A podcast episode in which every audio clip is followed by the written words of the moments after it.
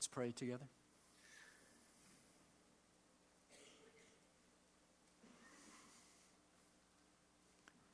Father, now may, as, as we bow before you, may it represent our submission to you, excuse me, our teachability, our willingness to hear, and then by your grace to do what you ask of us today. We need grace for that, and we ask it now in Christ's name. Amen. As we come off the great season of gift giving in our land, uh, almost everybody here has wrestled with the question how do you show someone how much you love them? And of course, in the recent season, it's all about gifts. That's how you show someone that you love them. And there are certain themes, certain gifts that show up over and over again in our media. Um, for instance, guys, you've probably seen this one. Uh, some jewelry store runs this one. It's called the She's Gonna Cry store. And that was always a little unnerving to me. If you've ever given your wife a gift and had her cry, it's a little unnerving at first. You're not sure why she's crying. Um, but that's their theme. And of course, diamonds are always the way that guys are supposed to show that. For, for women this season, you're supposed to give your husband a Lexus. and um, if you'll notice the despairing look on the man's face, that's because she just put him in debt for five years, the tune about, about 50, 75 grand. Surprise, honey. You're enslaved. You know. Enjoy the ride. Um, so, some kind of special gift is how we show uh, how much we love someone. Maybe a, a special trip, a special outing. You know, something as simple as a favorite restaurant. You might ante up for that uh, European vacation or a Caribbean cruise. How do you show someone how much you love them? Let me up the ante a little bit. How do you show someone how much you love them for the last time? If it's your last chance to say, I love you, how would you say it? What kind of gift would you give then? What kind of trip would you take together? I, I raise this uh, because this is really the moment that we are stepping into this morning in the life of Jesus with his beloved disciples. Um, in John chapter 13, if you want to open up your Bibles there, this is what we find. It was just before the Passover feast, and Jesus knew that the time had come for him to leave this world and go to the Father. It was time for him to die. Having loved his own who were in the world, he now showed them the full extent of his love. It's just before the Passover feast. This is not just some random holiday marker, but this is something that the people of God had been celebrating for centuries.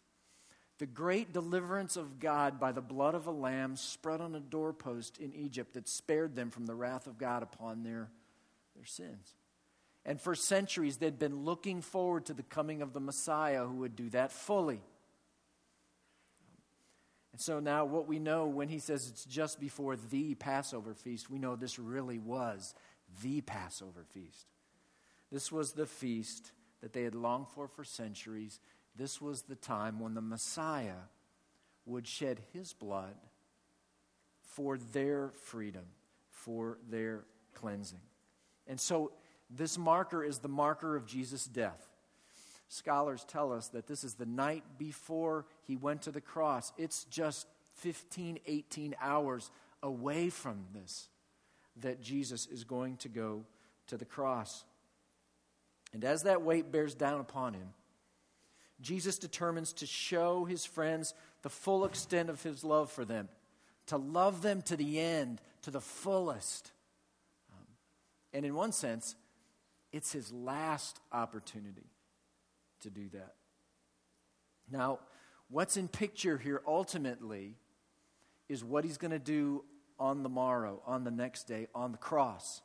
That's going to be Jesus' greatest demonstration of his love for his friends. But before that, it's like there's a little preview, a little trailer that anticipates the cross and points to the cross in extraordinarily beautiful ways. This is how he shows them the full extent of his love. Um, in verses 2 and 3, the evening meal was being served, and the devil had already prompted Judas Iscariot, son of Simon, to betray Jesus. And Jesus knew that the Father had put all things under his power and that he had come from God and was returning from God. And so, as the servants come and go, serving Jesus with his band of disciples, there, there are a number of things, John tells us, that were pressing on Jesus. His impending death, most significantly, his love for his friends, Judas' betrayal, the power and authority given him by God, and his explicit trust in the fulfillment of the Father's plans. So there's a sense of urgency in what Jesus is about to do.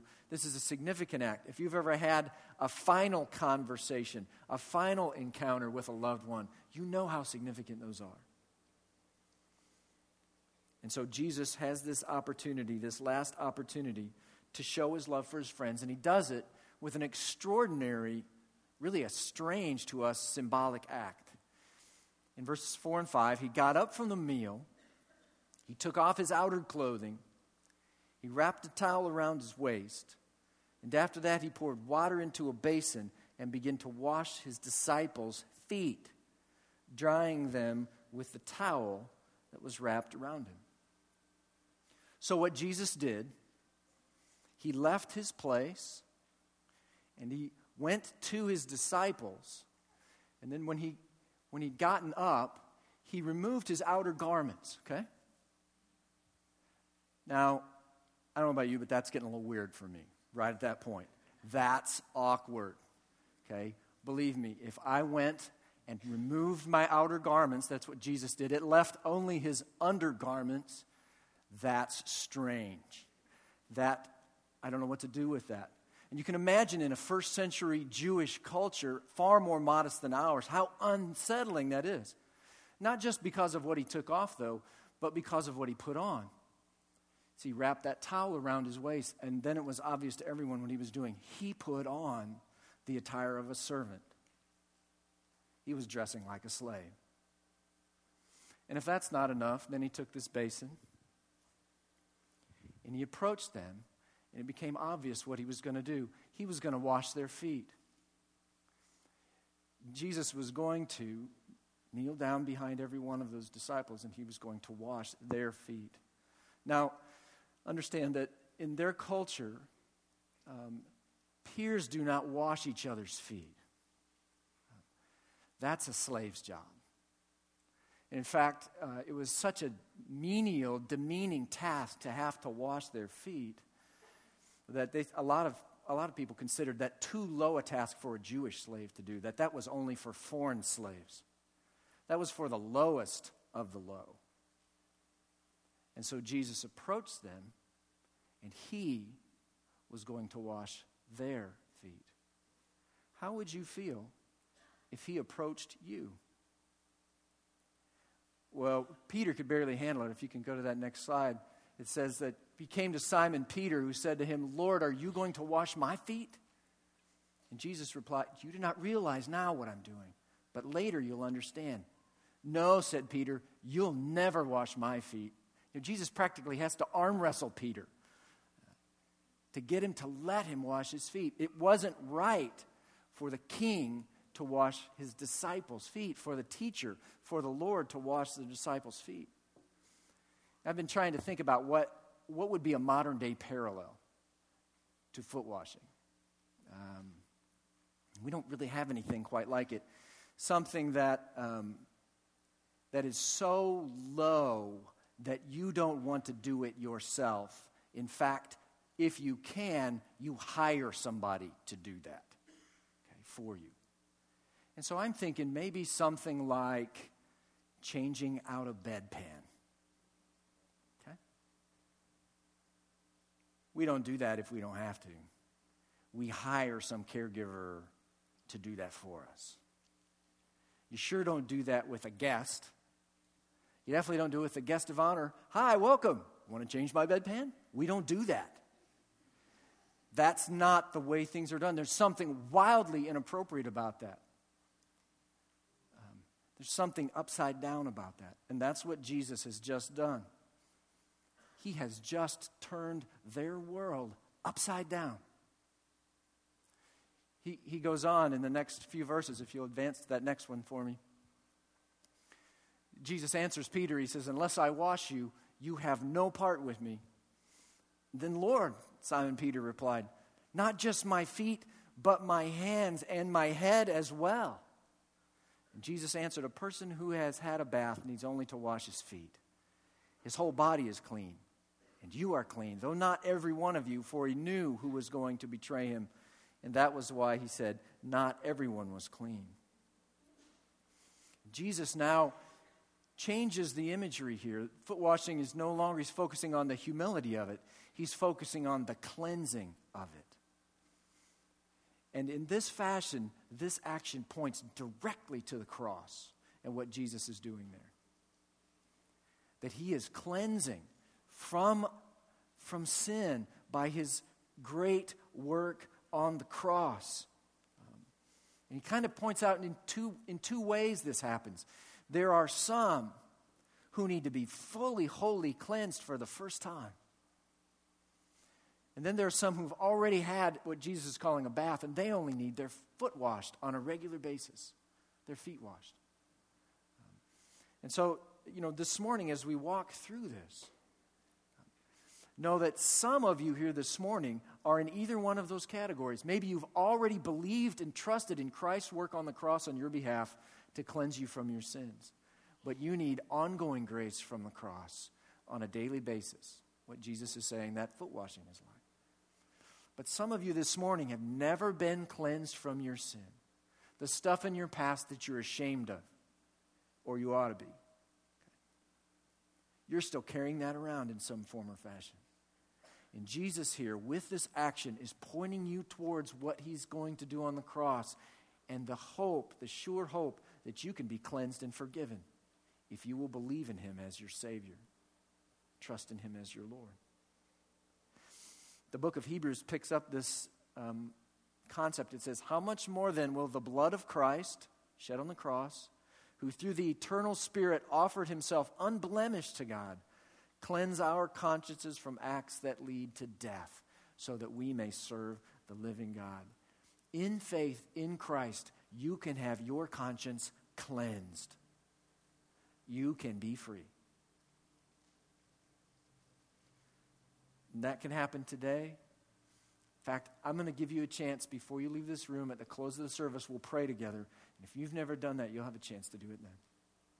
Best decision ever not to carry your sin out of this room. Jesus, when he had finished washing their feet, he put on his clothes returned to his place and asked his disciples, Do you understand what I have done? See, the object lesson is over, and the question for his disciples, both in that room and in this room, is Do you get it? Do you get it? Not just here, but here, with your lives, with your hands and feet. Do you get it? He says, You call me teacher and Lord, and rightly so, for that is what I am. Now that I, your Lord and teacher, have washed your feet, you also should wash one another's feet. I have set you an example that you should do as I have done for you. See, even though Jesus is highly exalted, he is both Lord in the fullest sense and teacher in the greatest sense. He has just become their servant in the lowest sense because of his love for them and his trust in the Father's plan. And so now that symbol becomes an example for them, and Jesus calls them and he calls every one of us to follow him, to be like him to love like him and to show it in humble service, just like him. To follow Christ is to humbly serve. Do you get it? Do you do it? Now, at this point in the room, there is likely a spouse somewhere who's leaning over to their spouse and whispering, I thought this was about marriage. What does this have to do with marriage? If that's your spouse, you have my permission to whack them upside the head. Okay? This has everything to do with marriage. This is what it means to follow Christ in the marriage relationship. And um, just to add little bit more practical uh, feet to this, let me walk through three simple ways that this should affect and shape our marriage. First of all, notice that this act that Jesus did, does is an expression of his love. Okay? It is a willing expression of love offered freely. It is not a cranky, grumbly, door slamming, foot stomping, eye rolling act of compliance. It is a willing act of love. It is a voluntary act. It is not done under compulsion.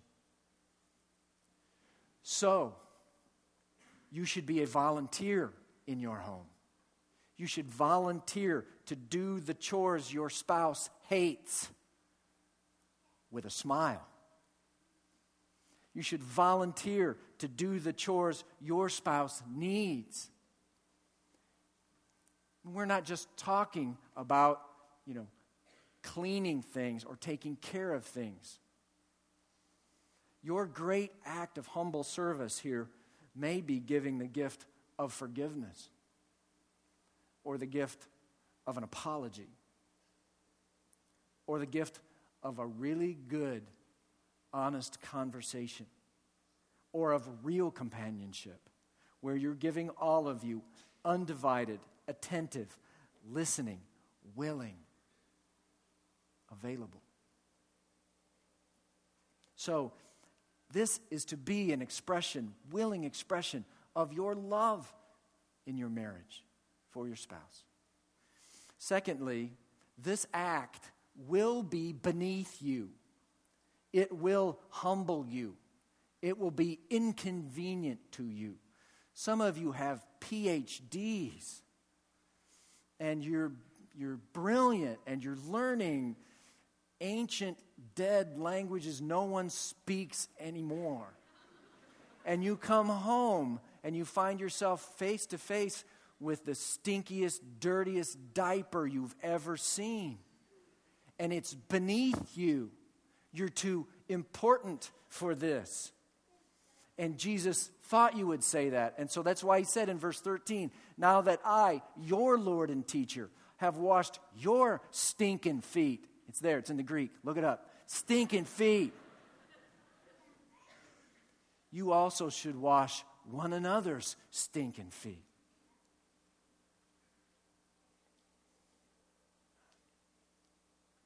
It is beneath you. It will humble you. It will be inconvenient. We have, um, after a number of years at our home, we have kind of a division of labor that we've just fallen into. I don't know that it was, um, you know, premeditated, uh, but there are things that Steph does and there are things that I do. Um, Steph, for instance, uh, folds laundry, and sometimes she conscripts the children to help her. Me, mostly I watch. Okay, that's kind of how the division of labor works with the whole laundry folding thing. And, and there, are, there are some good reasons for that. There are three reasons that, I, that this falls out this way. I feel a need to defend myself at this point. Um, first of all, I'm really bad at it. Okay, I am really bad at it. Last night, Steph's uh, sitting, she folds late at night, usually when the TV's on, we're watching a ball game or the news or something. And so she'll fold clothes, and I'll watch. And so last night, with this sermon looming on my mind, I decided I would help fold the clothes. And I, I picked up a pair of Abby's jeans. Jeans. This is, you know, jeans. You just fold them. I couldn't figure it out. I couldn't figure out how to fold the jeans. See, Steph is like a folding artist. When she's done, it looks like, you know, it's been ironed. It's right from the store. Me, it looks like it looks like you just wadded it up, basically. So I'm not good at it. Secondly, on the grounds that it's bad stewardship, I refuse to fold undergarments of any kind. Um, see, undergarments were meant to be wadded and stuffed. And to fold them is just one step away from ironing them, which is some kind of neurosis. Okay? So, so uh, because I'm bad at it and I'm, it's bad stewardship of my time to fold certain items, um, I, I, don't participate. There is a third reason, and that is honestly uh, because I'm selfish and I don't love well, especially when I'm tired. That's why, honestly, I don't fold laundry. I'm tired. I don't want to.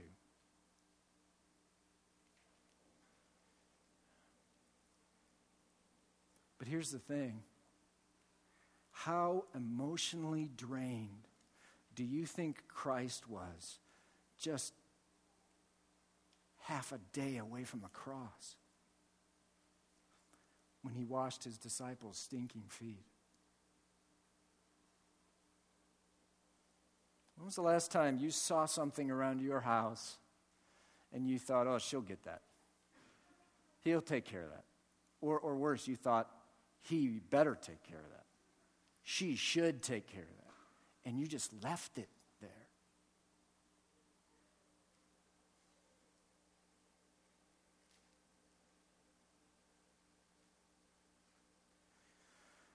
Even if it's beneath you,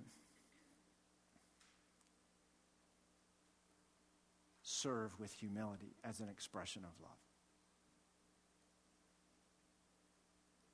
even if they don't deserve it, which is really the kind of the third connecting point out of this for us today in our marriages. Um, this, these acts need to be done without merit, regardless of merit. Whether the other person deserves this act or not. Do you realize whose feet Jesus was were, were washing there? Peter's. Peter would deny him three times within the next few hours. He washed the feet of the 12. They would all desert him in the next few hours. And of course, we've already seen twice, Judas is highlighted here. Jesus washed Judas' feet, who would betray him.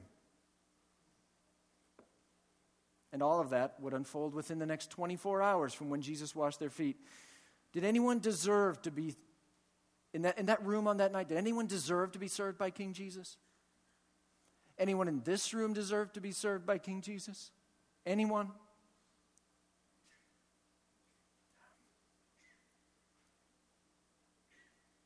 Again, I, I think that Jesus anticipates our objection when we say, But I'm the one who's right this time. They're the one who wronged. They never served me. I've outserved them 8.5 to 1. I have an Excel spreadsheet documenting it. Right here. I keep track, I keep score. And Jesus, again, he anticipates it he says in verse um, 16, I tell you the truth, no servant is greater than his master, nor is a messenger greater than the one who sent him. Essentially, Jesus said, If I did it, you have no excuse not to do it. You are without excuse. If the King of Kings and Lord of Lords, the creator and sustainer of all that is, will disrobe in front of his disciples and don the garb of, garb of a servant, performing the lowliest of tasks, are there really tasks that we are too good for? Are there really things that we're too important to take time to do? Really? Honestly?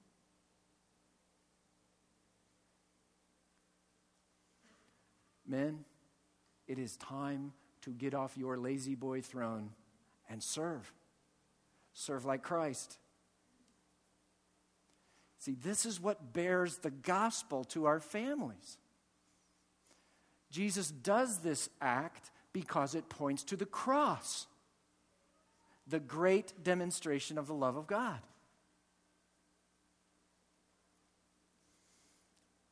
And if that's not enough, in verse 17, Jesus says, Now that you know these things, you will be blessed if you do them if you do them. It's not enough to know them. The blessing of God comes if you do them. Loving service, Jesus promises, brings the blessing of God on your life. It will bring it on your marriage. Honestly, some of you are in dire straits in your marriage. It is not a joy to you. And one of the reasons for that may well be you violated this promise of Jesus. You have failed to serve in humility in your home. And just as Jesus says, if you'll do this, I promise you'll be blessed, we could turn it around and say, if you don't do this, I promise you won't.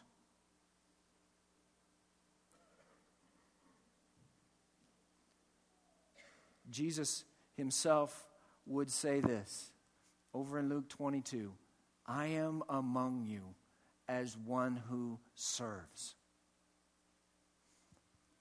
May it be said of us as well in our homes, in our marriages, especially.